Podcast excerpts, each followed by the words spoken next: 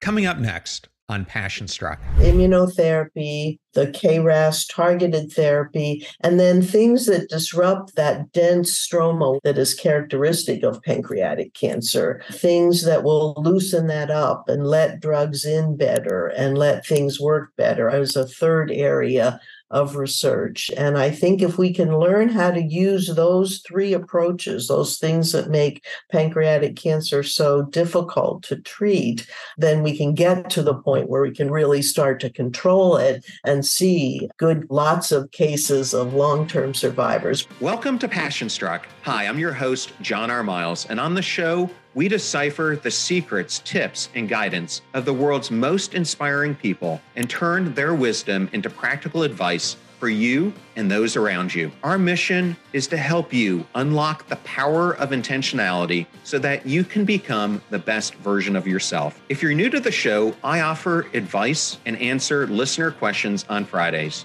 We have long form interviews the rest of the week with guests ranging from astronauts to authors, CEOs, creators, innovators, scientists, military leaders, visionaries, and athletes. Now, let's go out there and become Passion Struck. Hello, everyone. I am so glad to welcome you back to episode 373 of Passion Struck, which is consistently ranked by Apple as the number one alternative health podcast. And thank you to all of you who come back every week to listen and learn how to live better, be better, and impact the world. If you're new to the show, thank you so much for being here. Or you simply want to introduce this to a friend or a family member, and we absolutely love it when you do that we have episode starter packs, which are collections of our fans' favorite episodes that we organize into convenient playlists that give any new listener a great way to get acclimated to everything we do here on the show. Either go to Spotify or passionstruck.com slash starter packs to get started. And in case you missed it, I had an amazing interview earlier in the week with Jim Kwik founder and CEO of Kwik Learning, New York Times bestselling author of Limitless, and host of the Kwik Brain podcast. We discuss how Jim has spent the last 25 years helping people improve their memory, learn to speed read, increase their decision making skills, and unleash their super brains. An episode that, if you haven't listened to it,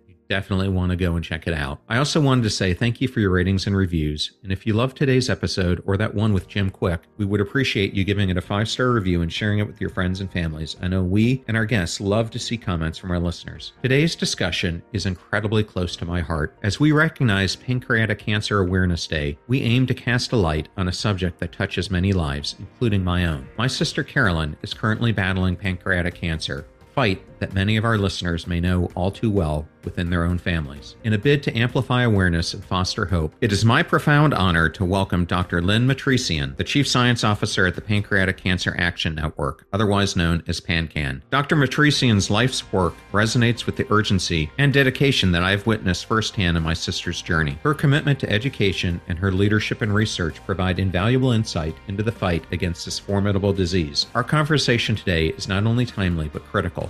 Unravel the latest advancements in early detection, field where PanCAN's research is pioneering new paths and offering rays of hope. Education, especially for those in high risk communities, is paramount, and Lynn's expertise will guide us through understanding which populations are more vulnerable and why. We'll also delve into the specifics of PanCAN's mission to educate the public about the risks and symptoms of pancreatic cancer, ensuring that this information reaches the ears that it needs most. Knowledge here is more than power, it's potentially life saving. Together, we'll explore the new treatment frontiers, discuss how to support those at risk, and learn how every one of us can contribute to the battle against this disease. This episode is dedicated to all the warriors like my sister Carolyn, who are fighting with grace and courage every day. It's a conversation about hope, about science, and most importantly, about the individuals and families who stand to benefit from these strides in research and awareness. So, with a sense of purpose and hope for a future where pancreatic cancer is no longer a silent killer, let's welcome Dr. Lynn Matrisian to this deeply personal and paramount episode of the Passion Struck podcast. Thank you for choosing Passion Struck and choosing me to be your host and guide on your journey to creating an intentional life. Now, let that journey begin.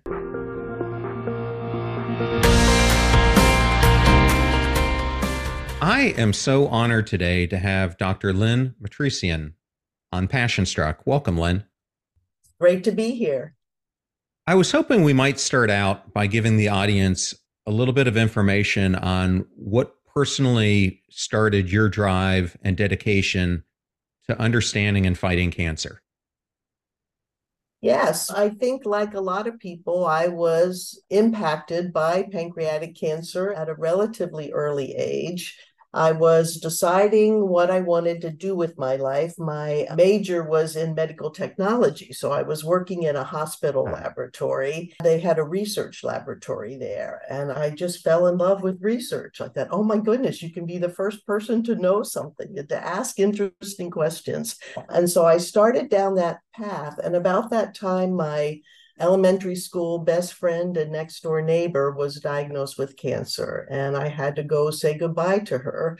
And on the drive back, I remember saying, if I have any talent in this research stuff, I have to work on cancer. That's what I have to do. And I was lucky enough to get into graduate school and end up doing cancer research. So you went from getting your degree to then really specializing in molecular biology, as I understand it, in cancer metastasis. How close do you think we are to understanding the key drivers of how cancer spreads? What we've learned about cancer in my lifetime is amazing. I was actually born the year we discovered the DNA was in a helix. And so, all these advances that have come from understanding how one cell makes multiple cells and what can go wrong with that to turn a normal cell into a cancer cell, all that's happened in relatively recent years as you think about it. So, as we learn more about it, we understand that there are normal processes that get taken over by genetic changes within a cancer cell. And these cells start doing things that they would never ordinarily do. And the real hallmark of cancer is they start spreading to other places. And they think that part of that is that they gain the ability to live in environments they wouldn't ordinarily live in. And this is a survival mechanism. And they seek out environments that will support their growth. And that's why cancer metastasizes. So there's been a lot of really interesting work on really trying to understand that and understanding at the molecular level so that we can figure out how to combat it with drug and devices like that. On the show, I've interviewed a bunch of medical professionals about the science of epigenetics and longevity science, people like Mark Hyman, Kara Fitzgerald, and others. And there seems to be a common thread of how lifestyle choices ultimately impact not only your health span, but your lifespan. How much do those lifestyle choices, and we're talking here what you eat, how you sleep, how much exercise you get, your emotional state, how much do those same factors coincide with the outbreak or emergence of cancer? Yeah, it's pretty clear that things like unhealthy metabolism, being overweight, those types of things are risk factors for cancer. And so they do contribute to them.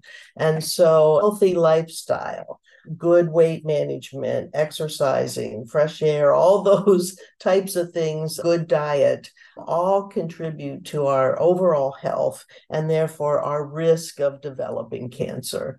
It's all tied in. We're just amazingly complex uh, machines and ecosystem in how all those things affect our ability to be healthy and our susceptibility to disease.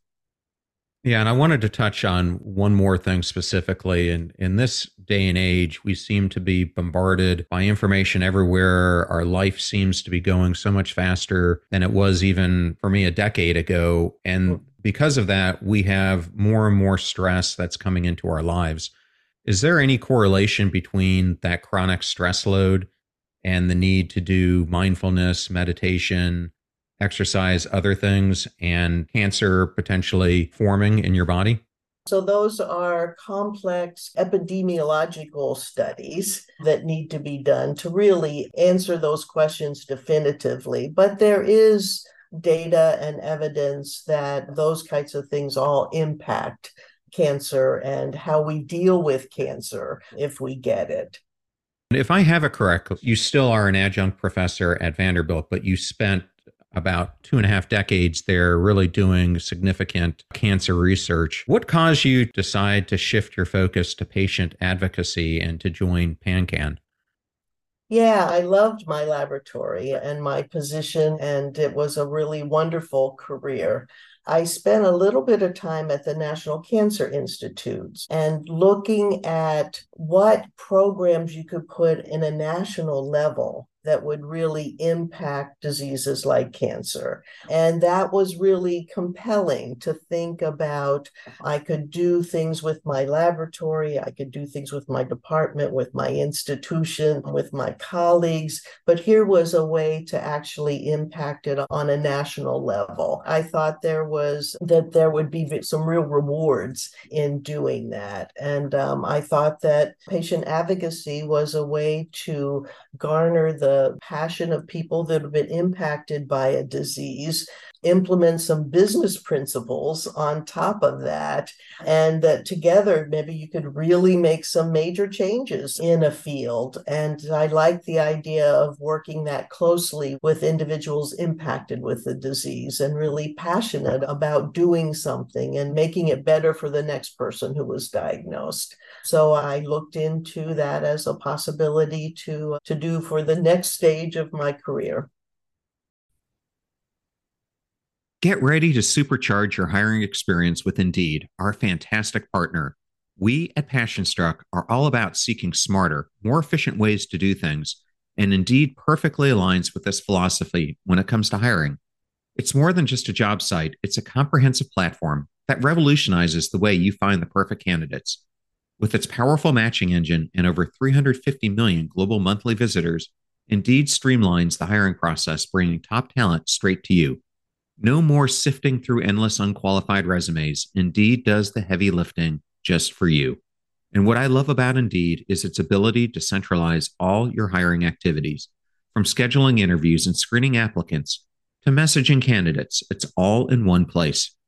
During my career, I've hired thousands of employees, and I only wish I had Indeed's efficiency and speed back then. And here's a fact that absolutely blows my mind 93% of employers, according to a recent survey, say Indeed delivers the best quality matches over other job sites. That's quality and speed hand in hand. And listeners of this show will get a $75 sponsored job credit to get your jobs more visibility at indeed.com slash passionstruck just go to indeed.com slash passionstruck right now and support our show by saying you heard about Indeed on this podcast. Indeed.com slash passionstruck. Terms and conditions apply. Need to hire? You need Indeed. I know all those discount codes are difficult to remember, so we put them all at passionstruck.com slash deals. Now, back to Passionstruck. Lynn, as you and I were talking before you came on, my sister is a pancreatic cancer survivor. She's currently still battling this deadly disease.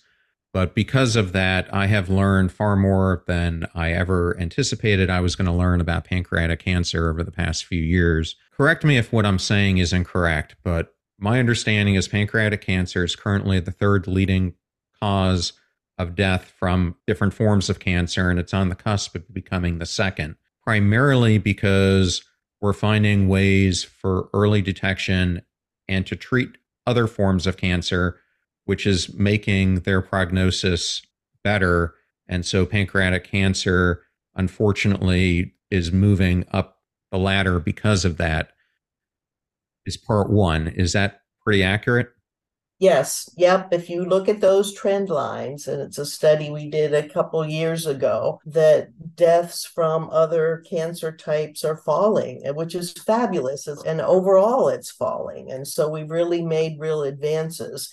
But the line that's going up and not going down is pancreatic cancer. And it will pass colorectal cancer soon and be number two in the number of deaths in this nation. It's not a race that we ever wanted to win, and something that really brings home the importance of putting research advances, applying them to this disease which is why it's so important that we're talking about this on Pancreatic Cancer Awareness Day. My other understanding, and I have a friend from high school, honestly, who's, I can't make this stuff up. She's married to one of the people who's been doing Whipple surgery longer than anyone at Johns Hopkins. My understanding in talking to him and talking to others is pancreatic cancer is so difficult because when you look at the pancreas, protective membrane that is around it I guess you could say, difficult to penetrate that it makes things such as chemotherapy, immunotherapy, other cancer treatment, radiation, much more difficult to interact with the pancreatic cancer cells that are underneath that membrane. Is that a correct understanding? Yep, it's one of those characteristics of pancreatic cancer that looks so different from other cancer types. It builds up scar tissue around the tumor cells that make this very dense, hard capsule around and throughout the cancer. And that's exactly right. What that does is collapse the blood vessels. Drugs don't get in, can't get to the cancer cells as well. Whether it's because of that or other things, the immune system just doesn't. It's much more harder for much harder for it to attack pancreatic cancer than other cancer types. It has alterations in a pathway called the KRAS pathway, and that happens in some other cancers, but it happens in almost all of the pancreatic cancer cases. There's really these things that set pancreatic cancer apart from other cancer types. And we just have to work a little harder to take the things that we learned in other cancer types and make them work in pancreatic cancer. One of the things that I think is so important about what PanCan has been doing is you've been setting extremely aggressive charts for trying to have the number of pancreatic cancer deaths. And I know you've set another aggressive target. What are the current survival rates for pancreatic cancers and what factors contribute to improving these rates? Yeah, so we track five year relative survival rates. So, what percent of pancreatic cancer patients diagnosed this year are anticipated to be alive five years from now? And when we started, it was at 4% when PanCan started. It's now at 12%, and it's gone up 1% each year for the past two years. So I feel like we've got some momentum going, that we're really getting there. And we set aggressive goals. That's we're looking for 20% survival by 2030, and we hold ourselves accountable for that.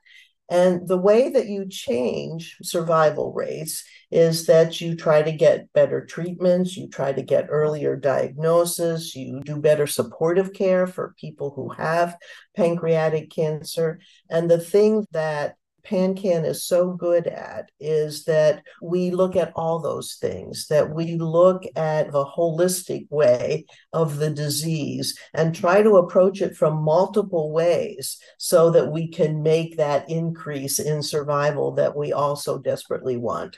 I wanted to go more deep into basically early detection because, as I understand it right now, there's different areas that pancreatic cancer can form, like at the head or the tail. One is easier to treat than the other, but Whipple surgery currently seems to be the best option that's available if the disease is caught soon enough. The issue is that it's often detected by the time that it's already metastasized, and therefore it's being caught in stage three or stage four, which limits the treatment options. All that being said, what are some of the ways that you and PanCan are trying to effectively get ahead of this with earlier detection mechanisms? Yes, you're absolutely right. One of the real problems is that so many people are diagnosed and they already have metastatic disease in pancreatic cancer, which isn't necessarily the case at all in many other cancer types, which have much longer survivals.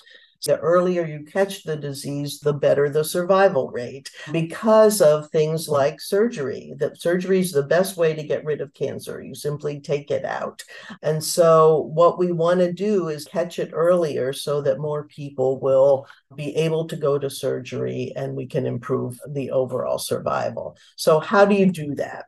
So, one way is making people aware of symptoms. So, that's an important thing about this month of November and today, World Pancreatic Cancer Day, is that's really important that people are aware that what these symptoms are and to go ask their doctor about it. So, they're relatively common symptoms, but if they persist, then you need to go to your doctor and just check it out and see if that's it. But then there are research paths that are being taken for earlier detection. One way is if you have a genetic predisposition, a genetic risk for pancreatic cancer, it's good to know that because you can be screened regularly and that can catch it very early. That's important. That's about 10% of the cases of pancreatic cancer. So there are research efforts in that area. What we are doing at PanCan is we're very interested in diabetes, new onset diabetes. It looks like type 2 diabetes. It happens to individuals usually over the age of 50. And it's actually a symptom of pancreatic cancer, but it's not recognized as such. And so we think if people would recognize that as a symptom, get a, an image, a CT scan or an MRI right then and there, that we could catch it much earlier than when it's usually diagnosed, when there's a lot of other symptoms that finally result in a diagnosis. And so we have a research effort to use new onset diabetes as a trigger for the earlier detection of pancreatic cancer. So those types of things are we think that will help. There are blood tests. We would all like to have a blood test for pancreatic cancer. There are blood tests being developed for many cancer types that may work on a general population. They are on the market, but we need more research to really know how good they are for early detection of pancreatic cancer and other cancer types. Those are the types of things that are in the works. It's exciting time research wise for this. We still have a ways to go, but we're getting there. In terms of genetic testing, does BRCA or having the BRCA gene which you typically think of having breast cancer or ovarian cancer. Is there any link between that and pancreatic cancer?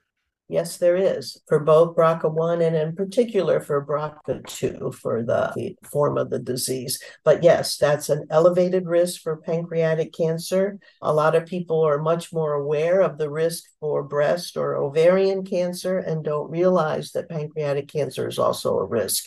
There are surveillance programs where people with those genetic inherited alterations can get regular screening for pancreatic cancer as well as these other cancer types.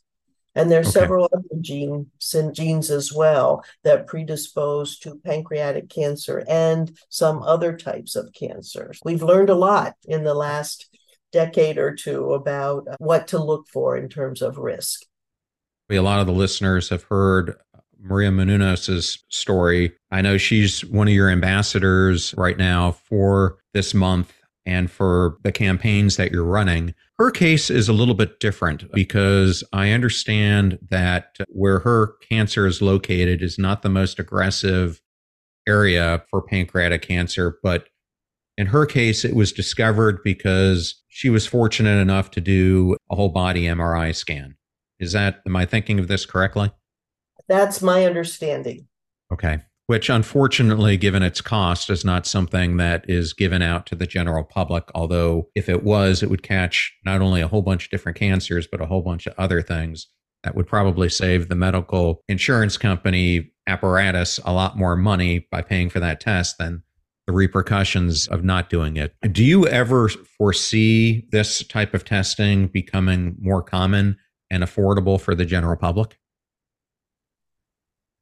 That's a really hard question. In terms of it being recommended as something that everybody should do on a regular basis to catch cancer early, I have a hard time thinking that's ever really going to work.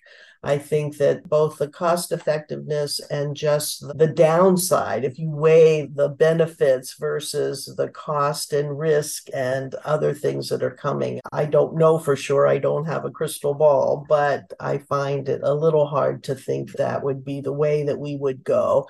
I think this idea of blood tests that would then narrow down the population and tell you this person is worth looking in this organ to see if they have cancer or not is a much more effective and adaptable approach to cancer screening. Yes, that way you could look at all the masses and start boiling it down to a subset. And then from that subset, you could then take it down to a micro level, which fits more into the common care system that we're all part of today.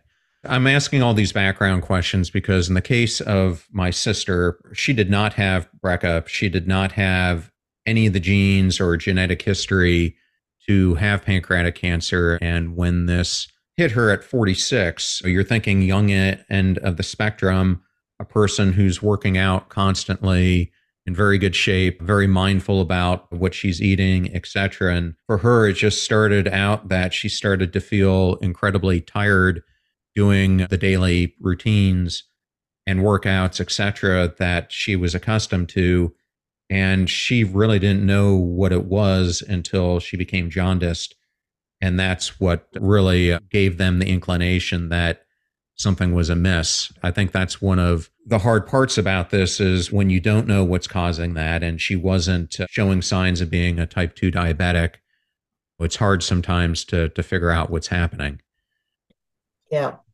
Yeah. Yeah. So absolutely. when you think about all of this, and since you've been in this role now for quite some time, what are some of the most common misconceptions about pancreatic cancer that you encounter?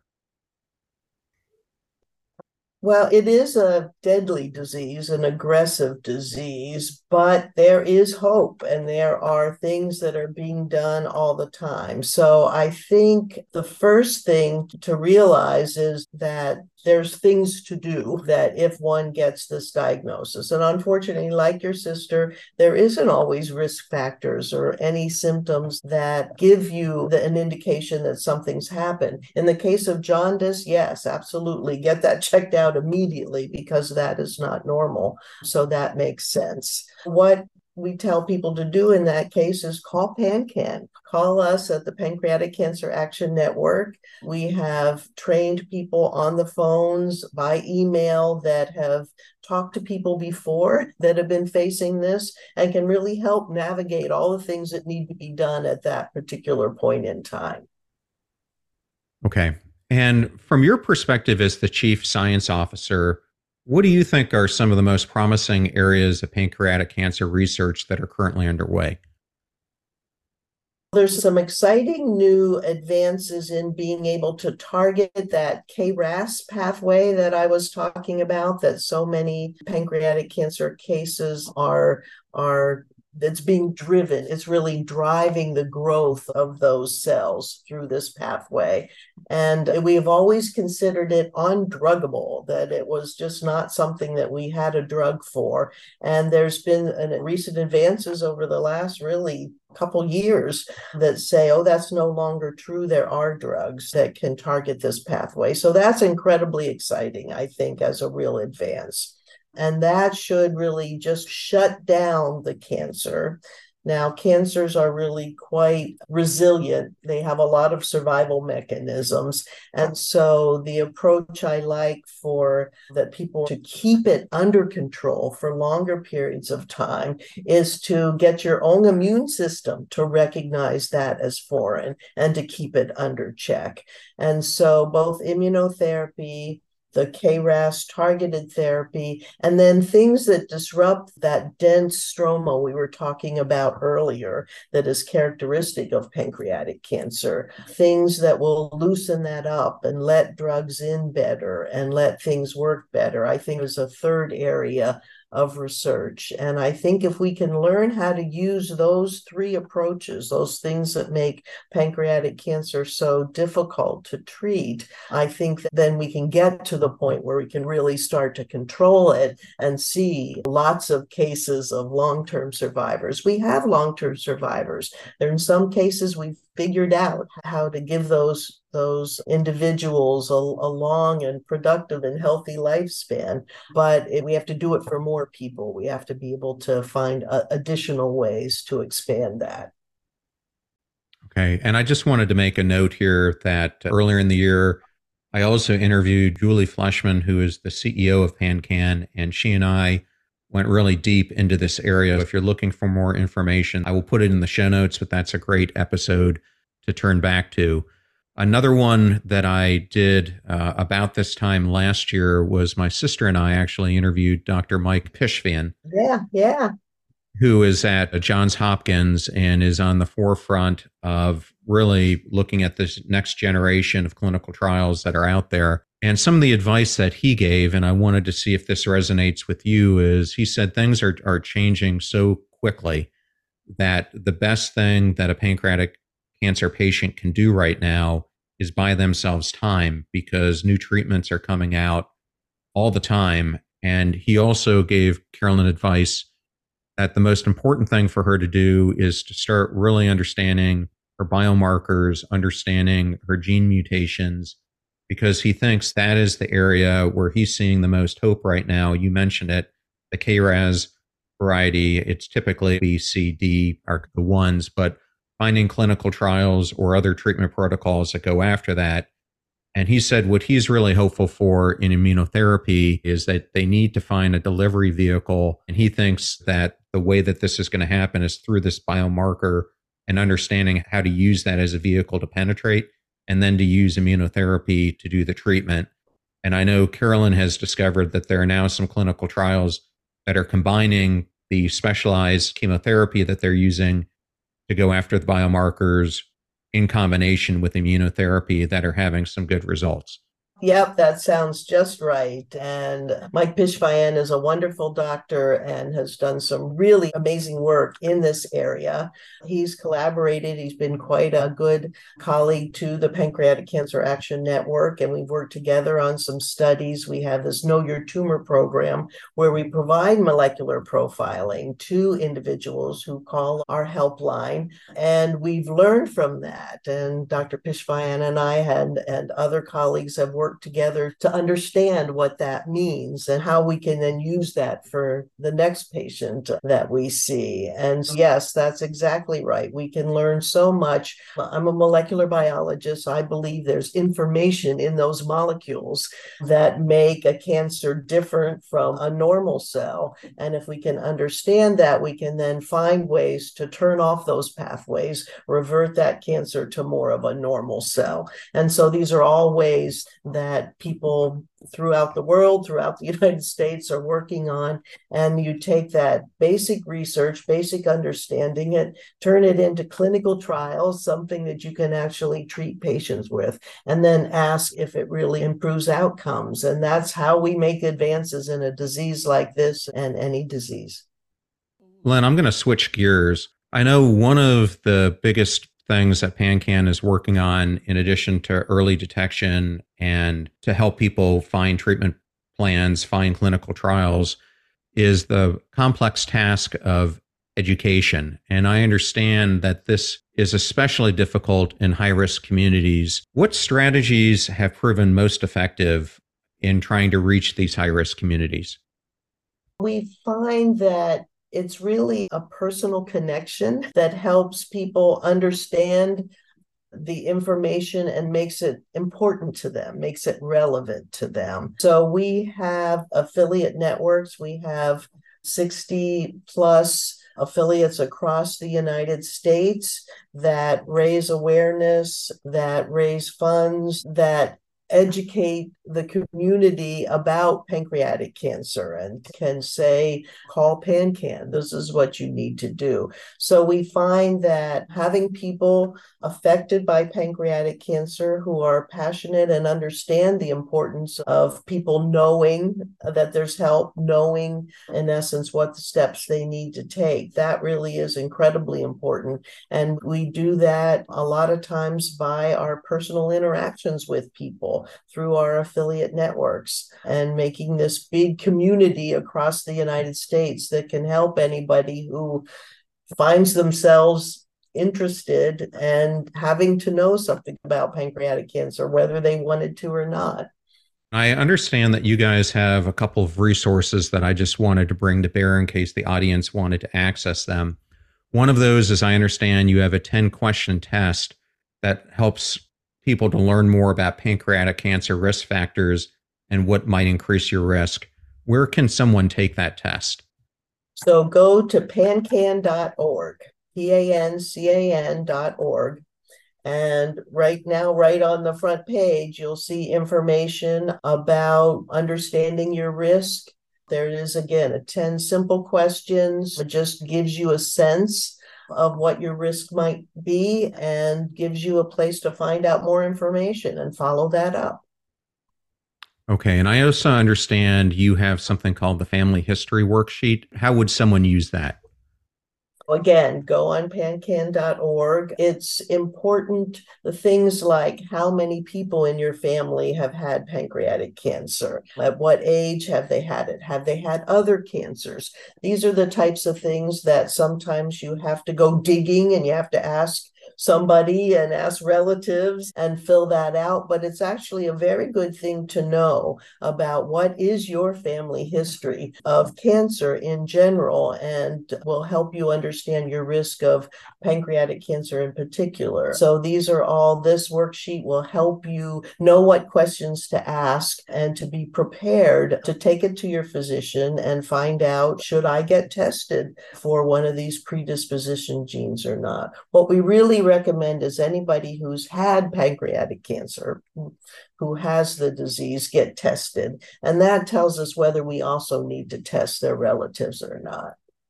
I just wanted to bring this up that pancreatic cancer can affect anyone, regardless of race. However, it tends to affect Black Americans and Native Americans and some Jewish populations more than others. And I understand that you have a funded study called Regenerate that people in those communities might be interested in as well. Yes, very much. We Generate was a very nice study that was done to look at people with pancreatic cancer mm-hmm. and identify whether they had a predisposition and then whether their relatives did or not. But it turns out that we had very little diversity in that study. So we learned a lot about white Americans, but we didn't learn a lot about these other populations. We are funding a pilot study to do some very, some focus groups, some good work in understanding how do we reach these communities? How do we ask these people to come and get genetic testing?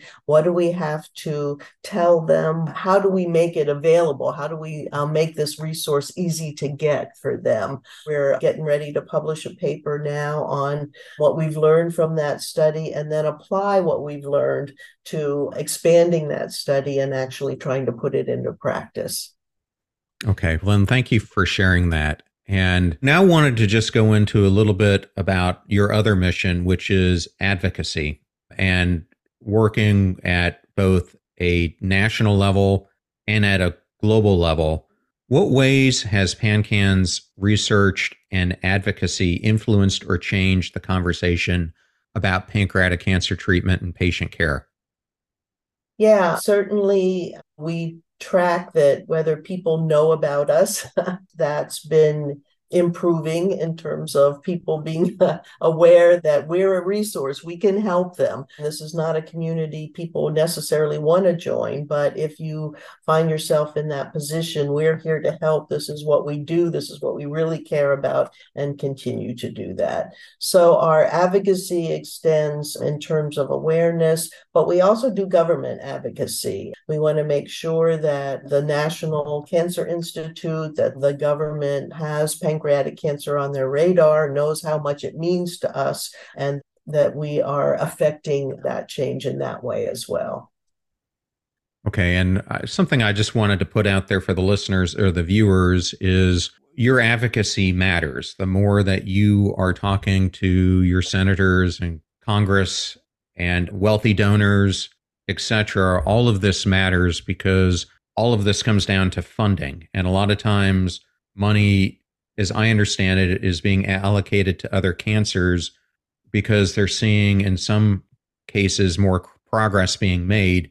But pancreatic cancer really needs more money coming into the system so more research can be done, which I think is a really critical aspect of this. And that is that your voice matters and we need more people being active out there trying to get more money aimed at not only PanCan, but helping research facilities and our major scientific universities to have the funding to do more research to go after this. That's exactly right. If, if the constituents are passionate about something, we need to transmit that to our elected officials, and they need to make sure that's heard in when they're making policy decisions and funding decisions. A, a really good example of that is that there's a Department of Defense allocation for funding for certain cancer types.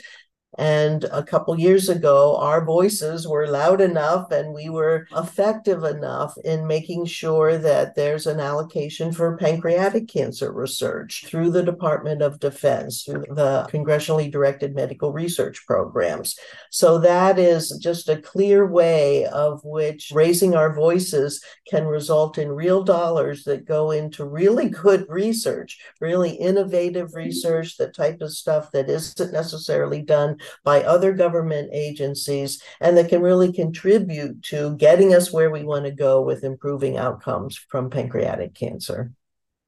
I have a friend here who unfortunately has had cancer six times. He hasn't had pancreatic cancer, thank God. He has written a book and he has told me that regardless of what type of cancer you have, the most important thing is for you to realize that you are the CEO of your life and that the way he words it is you need to run your cancer journey as if it's running a business because there's so many elements of this from planning out your trips to the doctors who you need to seek out how you need to canvas that to where you need to put your money to preparing for trips to understanding your caregivers to everything is that an analogy that you would recommend as well yeah, well, certainly the voice of experience, huh? But um, yes, we would very much advocate that you need to be your own advocate um, when you're faced with a disease like this, and that asking questions, probing on things,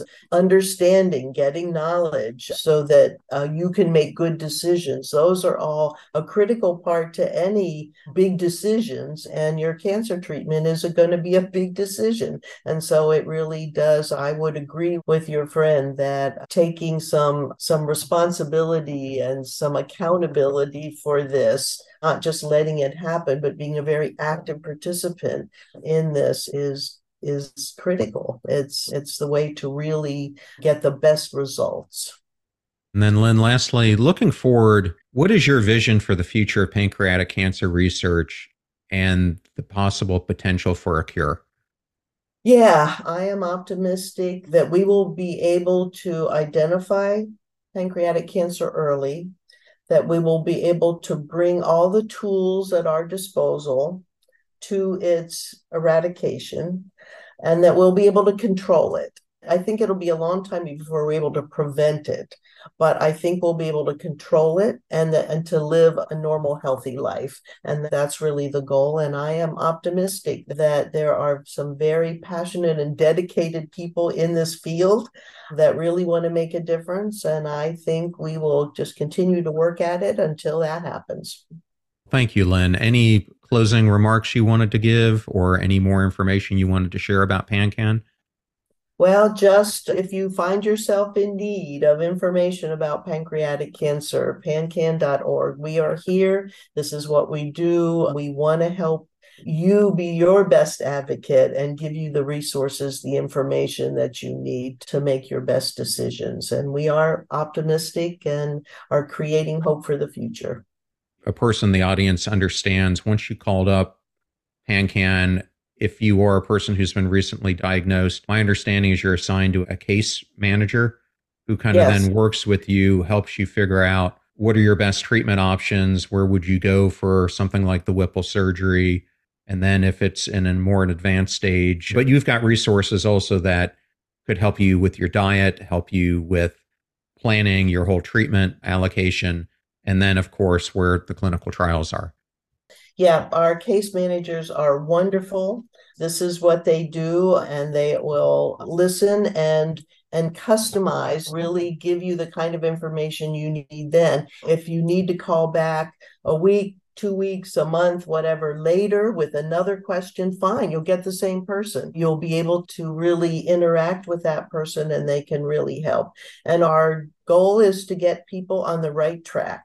So have the right team for their care and support, mm-hmm. get the right treatment, and get the right tests to get the right treatment. So, if we do all those things, I think that really puts people on the right track for dealing with this disease. Well, Lynn, thank you so much for joining us today. It was our honor to bring you on and hopefully spread some information that the audience can use to help a loved one or potentially help themselves. Thank you for being here. Well, thank you very much um, for the opportunity to spread the word, and I wish you and your sister all the best. Thank you so much. I was so honored to be able to do that interview, especially on Pancreatic Cancer Awareness Day with Dr. Lynn Matrisian. And I wanted to thank Lynn and PanCan for the honor of having her appear on today's show. Links to all things Lynn will be in the show notes at passionstruck.com. Please use the website links if you purchase any of the books from the guests that we feature here on the show. Videos are on YouTube at both John R. Miles and Passion Struck Clips. I have an exciting announcement that my brand new book, Passion Struck, is now available for pre-order at Amazon, Barnes & Noble, or wherever you purchase books. Links will also be in the show notes. You can go to LinkedIn and sign up for my newsletter, Work Intentionally. You can find me on all the social platforms at John R. Miles, or you can sign up for my personal development newsletter, Live Intentionally, at passionstruck.com. Advertiser deals and discount codes are in one convenient place, passionstruck.com slash deals. You're about to hear a preview of the Passion Struck podcast interview I did with executive coach Jerry Colonna, who uses the skills that he's learned as a venture capitalist to help entrepreneurs and business leaders. He is a co co founder and CEO of Reboot, the executive coaching and leadership development company, host of the Reboot podcast, and author of the great new book, Reunion Leadership and the Longing to Belong. If you grow up socialized to, quote, not be vulnerable, then you are, in effect, distancing yourself from your own heart. And how can one come to know oneself if you don't even know your heart? I have a reputation, John. Wired Magazine did an article on me, and the headline was This Man Makes Founders Cry. The joke is that I make people cry because I ask them how they are, but I ask it like I really care. And what typically causes the tears to fall at that point is the realization that they have not been heard. And they may not even be able to answer the question, How am I themselves? Because they're so disconnected from themselves. The fee for this show is that you share it with family or friends when you find something useful or interesting. If you know someone who is dealing with pancreatic cancer in any shape or form, then please share this very important episode with them. The greatest compliment that you can give us is to share the show with those that you love and care about. In the meantime, do your best to apply what you hear on the show so you can live what you listen. Until next time, go out there and become passion struck.